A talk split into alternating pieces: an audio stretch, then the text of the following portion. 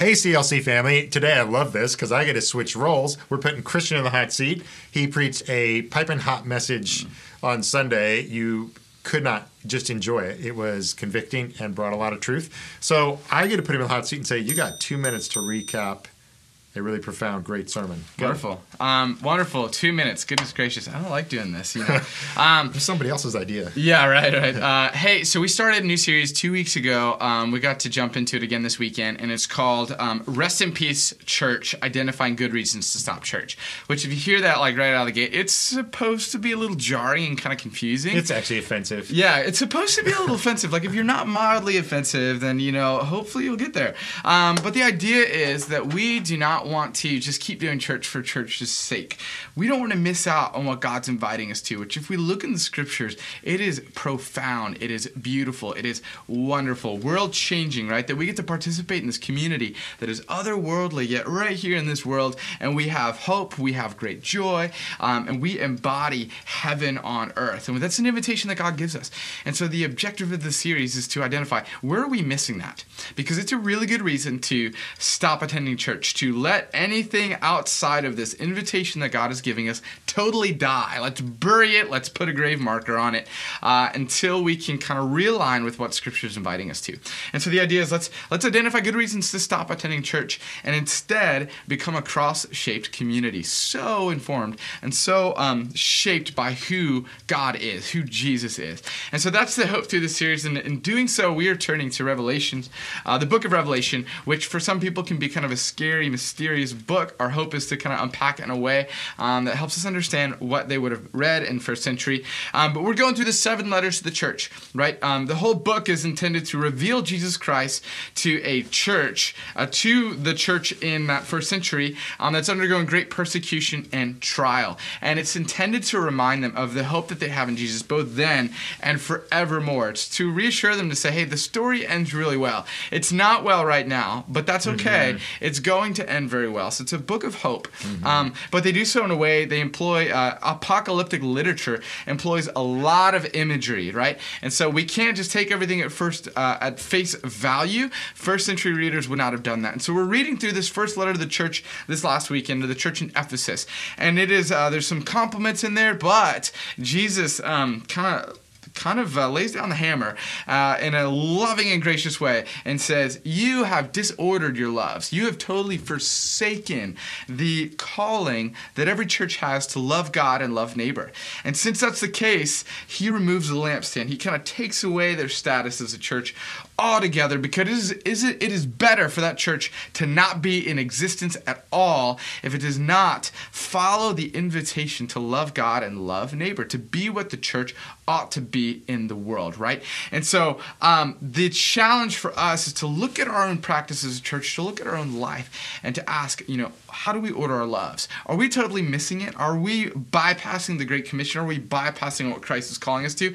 If we are, if the Christian Life Center is doing that, it's better that we close our doors forever than to kind of keep in this pattern that is not of Scripture. Um, it might have stopped automatically. I think it I could kinda- keep going forever. I don't know. Um, Um, and so all that being said, um, all that being said, what we're gonna do is kind of hold everything we do. I've been using this phrase a bit more. Hold everything we do in contempt and evaluate. Like, is this loving of God and loving of neighbor? If it's not, let's get rid of it. Let's bury it and have a little funeral service for it. Um, but if it is, let's lean into it and let's be this cross-shaped community uh, meant to um, really meant to change the world and change Chester County. And so um, that's what we're gonna try and do through the series. We hope you'll lean into it. I'm excited about it. It's been uh, fun so far to kind of lean in. So we'll see where it goes. Awesome. Yeah, Yeah. It was a powerful introduction. And it's kind of Sure. amazing that in a book about the future, Jesus spends so much time on the churches Yeah. That were right there. So Yeah. why you, you want to go into some things that you were gonna that you developed and maybe you want to develop further into the sermon? Yeah, yeah, yeah. I'd be glad to. Um, so yeah, it's a very um, there's kind of a future-oriented element to Revelation, but it is he's unique and interesting because he is spending a lot of time in the present, and he's writing to a church that was undergoing a lot of things in the present, just like you know 21st century church today. Um, and there's an objective to that. There's a purpose to that to to um, help them kind of recalibrate church altogether. We should should read the book of Revelation and always be ready to recalibrate things that we're doing and put things to death and hopefully assume some really good life giving rhythms and stuff. So, um, one thing that I wanted to kind of wrestle with, though, I know in the in the text, or I mentioned this at the end of the sermon, that you know a lot of times we listen to these things and we kind of walk away with a grocery list of items to do, um, like oh, I just don't add up here, don't add up here, don't add up here. Guess what? That's good news. we don't add up. Uh, our acknowledgement of that is the very presence of God doing something, grow, helping us grow aware to our brokenness. Like that's a good thing, and so we should become aware of those things, and then um, we are invited to participate in the healing process. Um, the way I likened it is like this letter to Ephesus um, was like a letter from a good physician. It's an act of grace and love from God, and so there's a few things that are happening. He gives them a diagnosis. He says, "Hey, these things you're doing well. These are healthy. However, the big thing, like you have cancer and it's going to kill you. And so he, he tells him, like, your loves are disordered. You are misprioritizing things. You love being the church, but you actually don't love God and you don't love your neighbor as you should. And so he gives him a diagnosis and says, this is severe. Yeah, you're doing other things well, um, but you have a cancer. And if it goes untreated, it will kill the church. And so he, uh, there's this visual of removing this lampstand, which represents the church. And so they would cease to be a, a church, right? Um, and so there's a serious diagnosis, uh, a kind of a serious warning of what should happen if that goes untreated, and then an invitation to respond. Um, and this is where we either go really hard in, in, the paint and we start working, working, working, but that's not what God's calling us to necessarily. Um, um, he's calling us to experience this healing and this transformation that can only happen by His grace. And so we're kind of putting ourselves in a position where God can do a work in us to transform us, to help us order our loves aright. And so the way I thought of it is, um, um, you know, this prescription that your doctor gives you. Um, it's such an act of grace and compassion of, for your best interest. So Jesus gives us a prescription for what we can do for healing. Now, as the patient, I get the choice to either forego it and just totally like, I'm not doing that. Come on.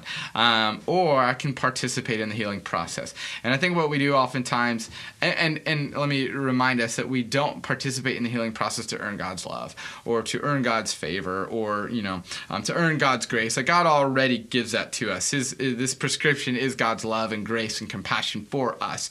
And so our role then, which does require a little bit of work, is just to receive it and to practice that prescription. And so we see this invitation to repent. Man, just turn away from our broken ways of trying to do things or um, turn away from those things to something that's far greater, far more effective. Um, and so turn away from that and remember our first love. Like remember what it is that God has done. Remind ourselves, recalibrate our minds to remember how good God is, and let that be the catalyst that starts to transform us from the inside out. And so um, there's a lot of you know I could uh, go on that all, all that for a while, but really what could be a hard letter to read is such a letter of grace and compassion. Um, and I think, you know, working through the details of that, you see Jesus' heart. Uh, he wants nothing more than to restore and redeem and um, and help this church thrive. Um, but of course, if we continue down the, the, the, the, path of like this cancer of misprioritizing our loves, it makes sense. It's better for that church to just die altogether.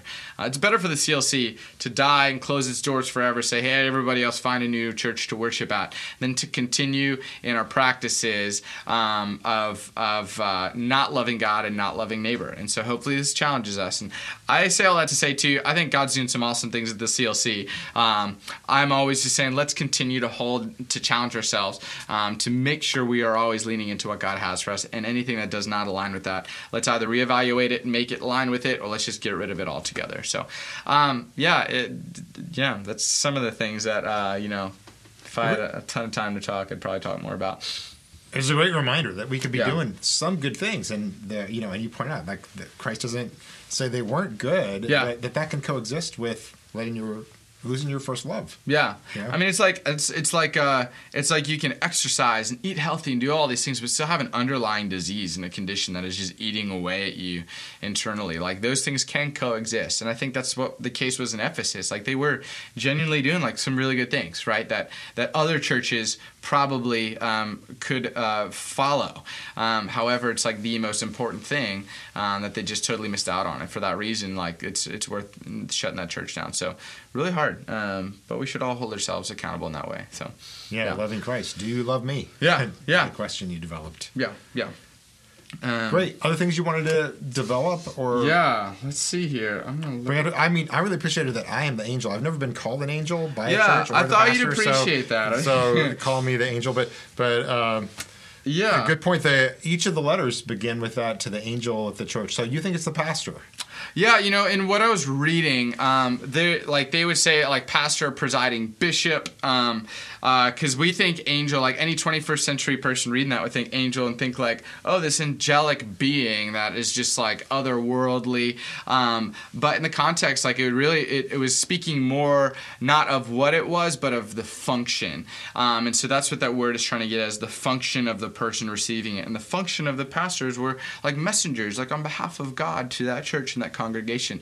Um, and so, um, a lot of commentaries that I read, most of them are around like, hey, it's probably uh, referring, it's symbolic, referring to the function of the person over that church. Um, so that could be a pastor or kind of a leader um, or the, the like a bishop figure over that congregation. And in this case, probably would have been Timothy, is our understanding. And so, If it's um, bishop, it's L.K. Jordan. yeah, right. Yeah, Absolutely. yeah, yeah. Uh, yeah, Um, right. I mean, it could even be like our the elders, like that. That probably could, in some ways, be what this is referring to. It's like the people who are responsible um, for this congregation. Um, I'm which going to be in trouble with L.K. now. yeah, yeah, right. We know But he's watching. Hey, L.K. Yeah. I did. Yeah, yeah, yeah. Um, and so, um, so which shows that there's, there's, you know, it's a really serious thing. And so, I'm, I'm sure they would have shared that letter to, um, to their congregation. And it, you, we got to remember, it's one whole letter that John is writing with like seven individual like letters packaged in, and every church would have actually probably read each one of the letters because they would Yeah, have we get had all all of the this. mail. Yeah, and so um, and so it's important um, that you know all the other churches are seeing this letter to Ephesus, um, but then Ephesus would see all all of the other letters, which is really important. But um, I like yeah. that application though, in the sense of all humor aside, and it, it was funny, but Yeah. it's uh, but you were a messenger Sunday. Yeah. I mean, you were delivering the mail, Yeah. and that is a really great thing Yeah. for you and me to remember. Yeah. Is that when we preach or teach or represent Christ, we're just trying to deliver the mail Yeah, for all of us, and Yeah. we all receive that. So Yeah, I thought yeah. that was apt, powerful, yeah, and really appreciate engaging. it. Yeah, So. yeah. And I, you know, I never called you an angel in the sermon before, and I thought, you know, maybe Bob would love this, maybe he wouldn't, but let's give it a shot. Yeah, my wife was serving in children's ministry, and so so I was going to Yeah. see what she thought of that. Yeah. you know, so You're expecting her to like call you me angel now angel. when you walk Absolutely. in the door. Yeah, yes, Jess, I don't know if she's gonna do that for me, but we'll try. yeah, absolutely.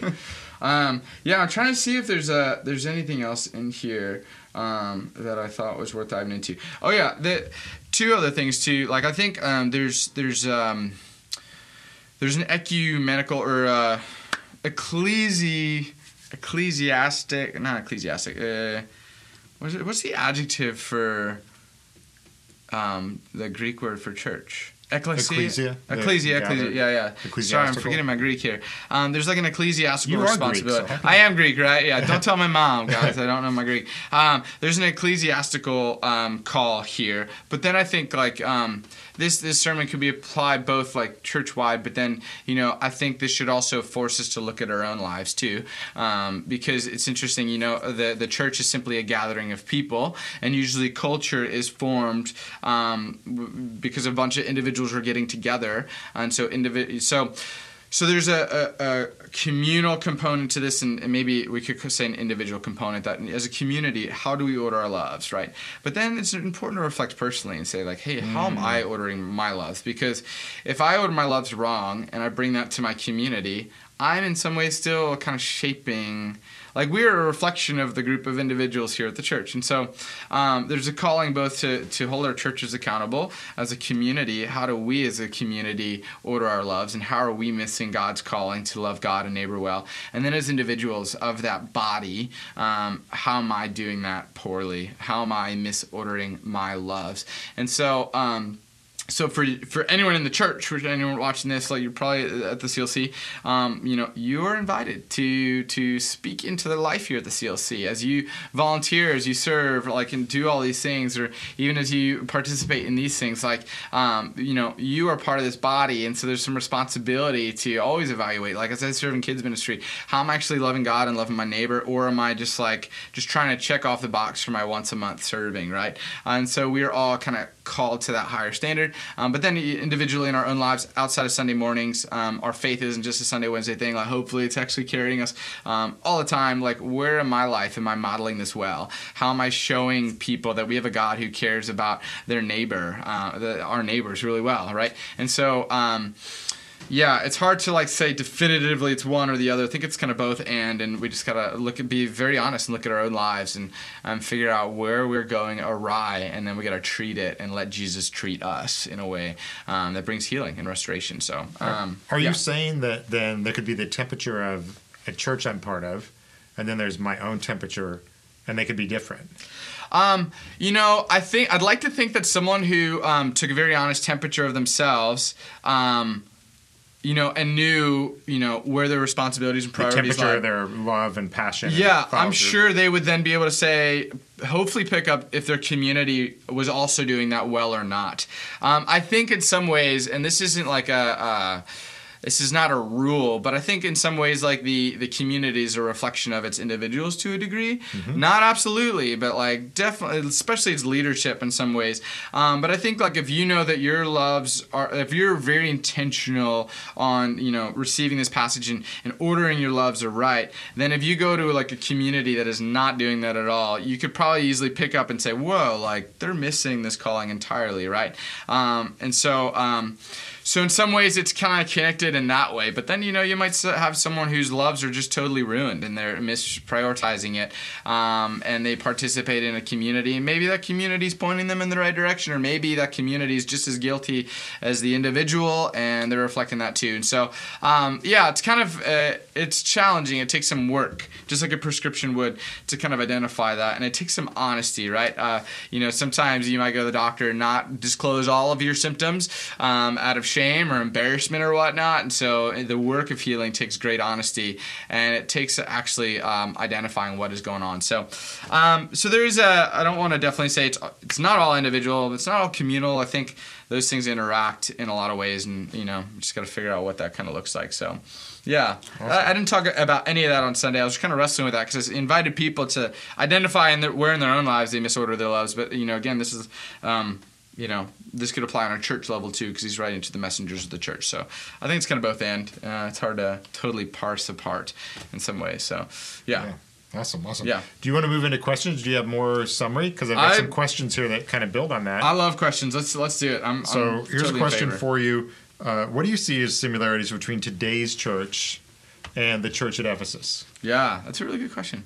Um, today's church and the church in Ephesus, I'd say similarities. Like, I, you know, it's it's interesting. You see a lot of the same brokenness, two thousand years ago as you do today, and like in like people. Um, like there are like there are some churches which we'll get into a couple weeks that like really valued like pleasure over like faithfulness, and so they'd welcome in bunch of terrible practices. Like we see this in the sect of uh, I always say the name wrong, Nicla- Nicolaitans.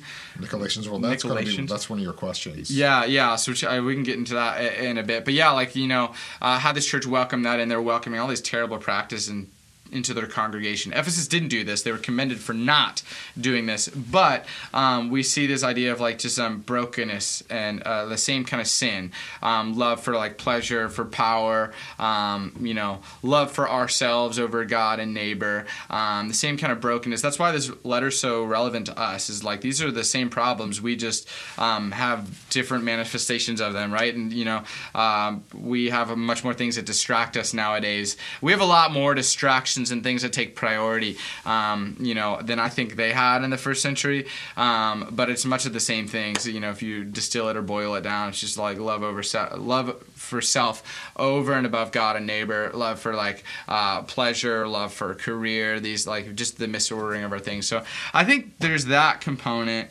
Um, yeah, I'm trying to think of what else. And if you have any thoughts on that one too, please chime in. But I think it's just like it's the same problem, just different century, different culture, different language. Um, yeah. Uh, what one thing that struck me as you were dividing it out and preaching it, and just I appreciated the how you went through really virtually all the sections of that letter to the church was that those strengths and weaknesses can easily coexist. Mm-hmm. Like you can be really discerning about the Bible, you can apply it and say these people are wrong. Uh, we're not going to let this into our church. Yeah. That, all that, and yet have your own real fire and devotion for Christ, your love for Christ, just wane. Yeah. And I thought that's a. I've experienced that. Yeah. In my own life. Yeah. Where I'm doing these things, but you know what? My fire's low. My Yeah. passion's low. Yeah. Um, I experienced that in different ways throughout a week, Yeah. throughout Yeah. the course of a day, sometimes, you know, and like, so I just need to be careful to not draw maybe too much encouragement about a strength. It's still Sure. important. Yeah. He doesn't want me to give that up. Yeah. Like, and, and, but I can apply the Bible to other people and situations and whatever, Yeah. and maybe not really be um, very much in love with Christ Yeah. Yeah. at that point. So, Yeah. and that was their that was their status and i've been i've been there individually Yeah. um, i'll be there some this week at some point um, Yeah. and you know and that's why that call to repent and Yeah. return and do the works i did Yeah. first so Yeah, which reminds me of something else I meant to say on Sunday but didn't. Uh, you know, there's never going to be a point in time where we are free of like free of sin, free of the temptation to disorder our loves. But kind of like a, a disease, um, I think there are seasons when you are. I'm not where I was with the sickness. I'm far removed from like you know all those symptoms and things, um, and so it's like kind of a spectrum of like towards healing or sickness. Because I don't think we'll ever be perfectly free of at least the temptation to disorder our loves. I think we are going to have seasons where we're really just jiving with the spirit and things are going really, really well. Um, and so I think there's kind of this spectrum, like, eh, you know, am I on the journey of healing or am I on the journey of like towards sickness?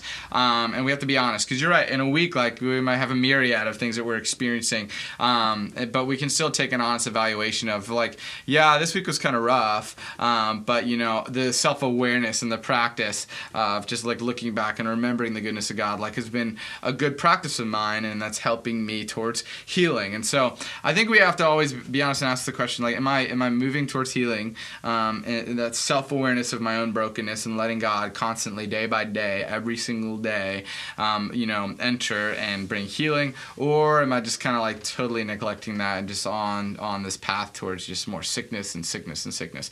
Because I don't want to pretend that you know will ever arrive and definitively, you know, all that stuff. That's why we need the grace of God constantly to continue to shape us. And that's why we need to come back to this topic and continue to ask ourselves, you know, where are my loves today? Um, yeah, so that kind of spectrum idea. I don't want to limit the work that God can do, of course, um, but I think like you know, um, I don't want anyone to think like we've arrived, like we're good, because we still live in a broken world and uh, uh, we're a fickle people that are preoccupied with a lot of different things sometimes. So um, always ask yourself, am I like, am I healing right now, or am I getting more sick? Um, what can I do about it? So, um, yeah, yeah the thought struck me it seems like he's saying i liked you better when you were brand new christians Mm-hmm.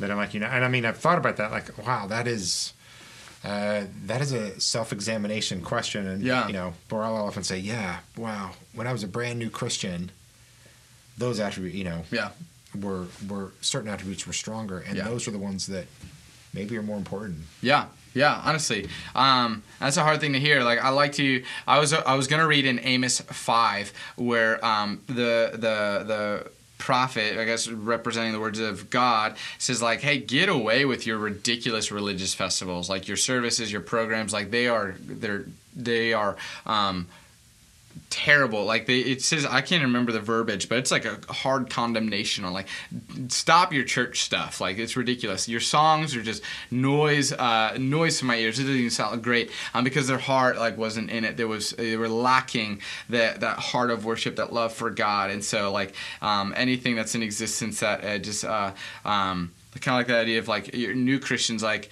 even if you do got great theology, doing all these things, but like you're you don't have that love, like it's just it is just pointless, and so do away with all that stuff. But um, yeah, I think that you, letter. you did say that because Yeah. and you also quoted First Corinthians Oh, yeah, I did. I did do First Corinthians thirteen. I kind of settled there, where there's this rebuke of like, hey, like you could do all these great things, but if there's no love, then like you're wasting your time, and who wants to waste their time, right? Um, I mean, yeah, it's kind of a harsh rebuke in some ways. So. It does feel. I mean, you may have been nice, but it does seem like pretty harsh from Jesus in a Sure. sense. I mean, Yeah, um, yeah. Not to criticize Jesus, um, Sure. But Um, you that First Corinthians thirteen, the clanging gong. Some people say that was pagan religion. You know, Hmm. he's like, if you can do all these things, it's like they would clang the gong, and he says, you're you're just doing what the pagans do. Yeah, that's, doing that's rituals and I didn't know that. whatever, yeah, so- that's that's good to know. But um, Yeah. but no, you brought that out very much from Yeah, First Corinthians cool. thirteen. Yeah, I was trying to. Um, yeah. So it was harsh one. convicting. At that point, I was trying to get distracted, but you were too interesting. Yeah, sorry. Yeah, yeah. I can be less interesting. no, it was uh, it was a message to Yeah. yeah. it, I, I can't imagine uh, someone not being convicted by Sure, it. you yeah. know. Even as I was writing, I was like, man, and I, this is a good practice for any like anyone writing sermons. But I was like, man, like I gotta you know always look at my own life too, and you know, um, it's always a good reminder and kind of uh, way to hold accountable because it should convict us. Scripture should always be convicting us and challenging us to kind of that next step. Um, and uh, and yeah, so I felt some of that even as in the writing of it. And, you know, it's always kind of a interesting challenge. Here's here's another question Uh, yeah. follow up. What might be the equivalent today of the Nicolaitans Hmm. To the church of the 2020s? Hmm. Yeah, so I mean, let's identify again what the Nicolait, Ni- Nicolaitans did. I say that weird. It sounds like my uh, my my my mom's family. Nicolaitis was their name, and so it always that was their last name. So always anyway, um, I always almost accidentally say that instead of Yeah, Nicolaitans. they got a bad practice named after them. Yeah, right, right, right. Uh, yeah, so they, I mean, they're they compromise the faith entirely, um, but they were condemned. My understanding is they bring like terrible sexual practices and pagan practices like into church, and they would normalize that as like a, a you know a thing. Um, and so where does the and so the question is like what uh, what's the comp- today's the equivalent? Um, yeah, I mean, uh, I'd say that anything that. Um, anything that so closely ties itself to idols that are not of God. So th- those are more explicit, like sin things that that church. Uh, that the Nicolaitans did, uh, bringing in pagan practices. Um, but you know, I would say even any church, I don't know, might be offensive, like, but any churches that like um, so tie themselves with pagan things. So even like political parties, like those are do not carry the hope of the world. Um, those are not of God. And if we try and marry ourselves with a political party um, with the hopes of uh, you know, and letting that be take our attention off of Jesus and onto something else, I'd say that's maybe uh, an equivalent. Um, uh, I'm trying to think of what else. Because there, I mean, there are some churches that um, there's we have way too many denominations as, a- as a as a big church, right? Uh, uh, and so there's some denominations that practice different theologies. So we might argue like, hey, that's kind of welcoming in um, theology that well, I don't see in the scriptures, right? Um, things that we might see as heresy or I don't know. Well, having sex with whoever you want, whenever you want. Yeah, prom- definitely- prom- he- promiscuity. Yeah, yeah. He does say, and you quote it like he hates the deeds, Yes, yes, yes. but they didn't hate the people. He doesn't say you hated the Nicolaitans. Good. Yeah, yeah. You hate their deeds. What they did. Yep. um, and good because some churches are just welcoming their deeds. Yeah, yeah. And the way to love a person is not necessarily to say whatever you're doing is fine. Yeah, It's like yeah. sometimes you know. Yeah. I, at least that's that's what I gotta. Yeah, the equivalency though. Anything else on like what might be a modern day equivalency? You mentioned some. Yeah. Is there any like direct parallel? It's Um, I mean, I'd say if you're in you're reading a scripture and you look at a church that is, yeah, I guess welcoming those deeds, and so it could be anything from sexual promiscuity to a sexual ethic that we don't see in scripture. Those are some, um, you know, there's uh, um. Trying to think of some because in the Nicolaitans, that's specifically regarding to a sexual ethic that they're totally uh, rejected. Um, the the you know Christocentric sexual ethic, whereas um, I'm trying to think of other examples outside of sexual ethic. I can't, I can't, Yeah. I can't think of anything right now, but I'm sure they're out there. it's scary sometimes. You know, if we spend our money the same exact way the world does. Most Yeah. of it. I mean, most Yeah. of the world spends 113 percent of their income on themselves. Yeah. Most of America. Yeah, yeah, Which means they're going into debt like Yeah. crazy. You Yeah. know, Are we more generous? Are we more faithful to our spouses? Are we more? I mean, it's a, it's a good, it's a good question. yeah. And I say, you know, um, yeah, who who are we loving? Um, you know. Yeah, I think kind of wrestling with the deeds of like, are we um, are we loving who God called us to, or are we kind of loving ourselves? Um, and lot, I know a lot of churches are really good at loving ourselves. I'm, you know, um, and I know a lot of churches are doing really well loving their neighbor and stuff. And so, just some questions asked. But do our deeds um, are, are they um, do they reflect what God's calling us to to love God and love neighbor? Um, and I think if it falls outside of that realm in any church, other than first century today, um, then it could be comparable to the Nicolaitans because in some ways the Nicolaitans were loving themselves and they were creating a terrible culture that um, did not love God or neighbor well, and you know, and they were commended for not not letting that in their culture, but they even still had some of that in their culture already. So Yeah. yeah, I don't know. That's a really good question. It's a bit more challenging to answer, but I think, uh, yeah, I don't know. Yeah, excellent. Um, the third question is Sure. not necessarily related, but I I think it's a good one. I'd like to know, hear your take on it. It says Dallas Willard famously said, "You must ruthlessly eliminate hurry Mm. from your life." You're not you're not in a hurry for anything these days. Um, what's your reaction to that statement? What's your reaction? Yes. You know, hurry. Uh, I think I don't know if this is in the Screwtape letters. I could be making this up too. Um, but the idea, which you should go to Jeff's class on Wednesday nights here Cal. But I think if I'm remembering correctly, in the Screwtape letters, it's like the devil training demons to just like um, totally ruin people, essentially, to take them away from God. And one of the things is, uh, I think one of the the devil's teaching a demon saying, keep them busy, like let them just preoccupy themselves with all these things, because guess what? When they do, they miss the most important things in life. They just totally miss it. They misprioritize things like so. Keep them busy with work, keep them busy with pleasure, keep them busy with all of these things, and they won't think for a second um, what it is that they're actually doing with their lives. I could be making all that up, but I'm vaguely recalling there's some something in there that's comparable to that. But I think busyness, um, busyness is can totally ruin uh, and distract and take us away from actually slowing down enough to see God and what God's inviting us to.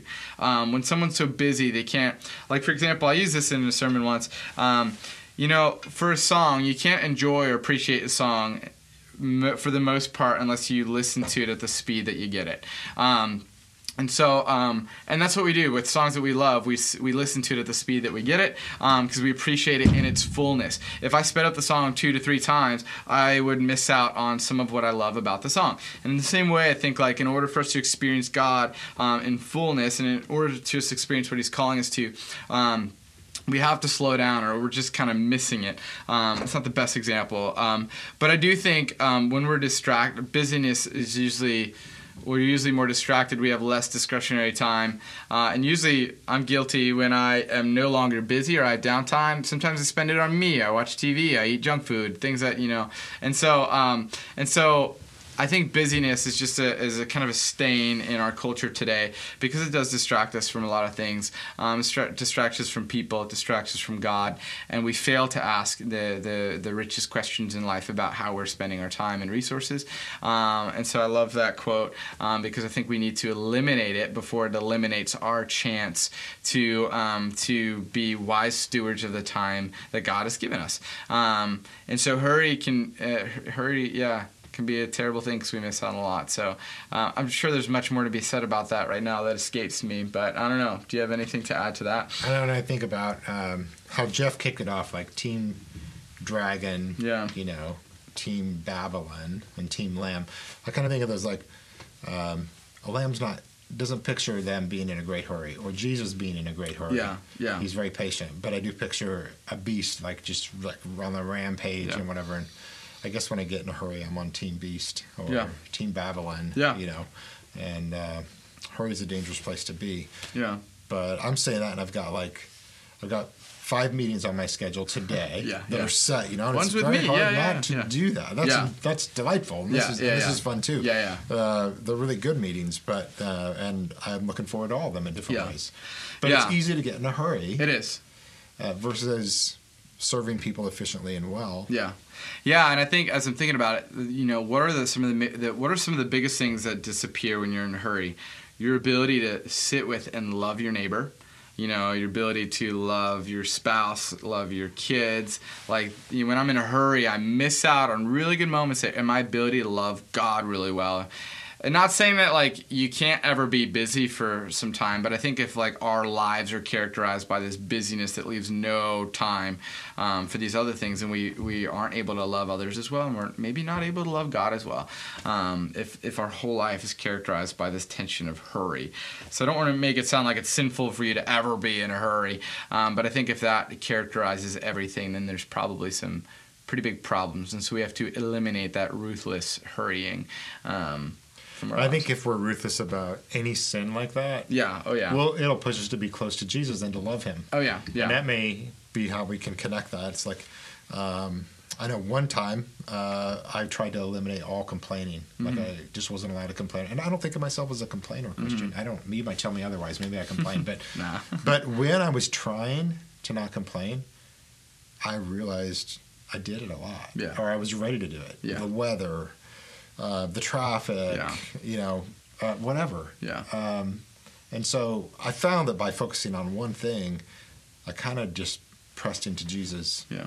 and said, like, Lord, I really don't want to complain at all. Like, not at all. I want to be ruthless. And I ask other people to keep me ruthless on that. And Yeah. so that may be one way it can help us. Um, we want to just talk some about how we use this time. So Yes. maybe it's a time to talk about that because this has been the noon hour. We were trying to pick a time then it, it had been had some long standing, Mm-hmm. uh, but we're also open to doing some new things with this to just make it the most engaging time, Yeah. the most engaging format, the most engaging place. Even we've talked about. Yeah. So if you love Tuesdays at noon and you say keep it there, that's the best, then let us know. But if Mm-hmm. Yeah. you also have some other ideas, uh, they could range from Sunday right after if we Yeah. do that. Or, Yeah, we want to be good stewards of this time, and, and I guess the whole hope is to not create like a monologue on Sundays that no one can't push back on or that no one Yeah. can engage with.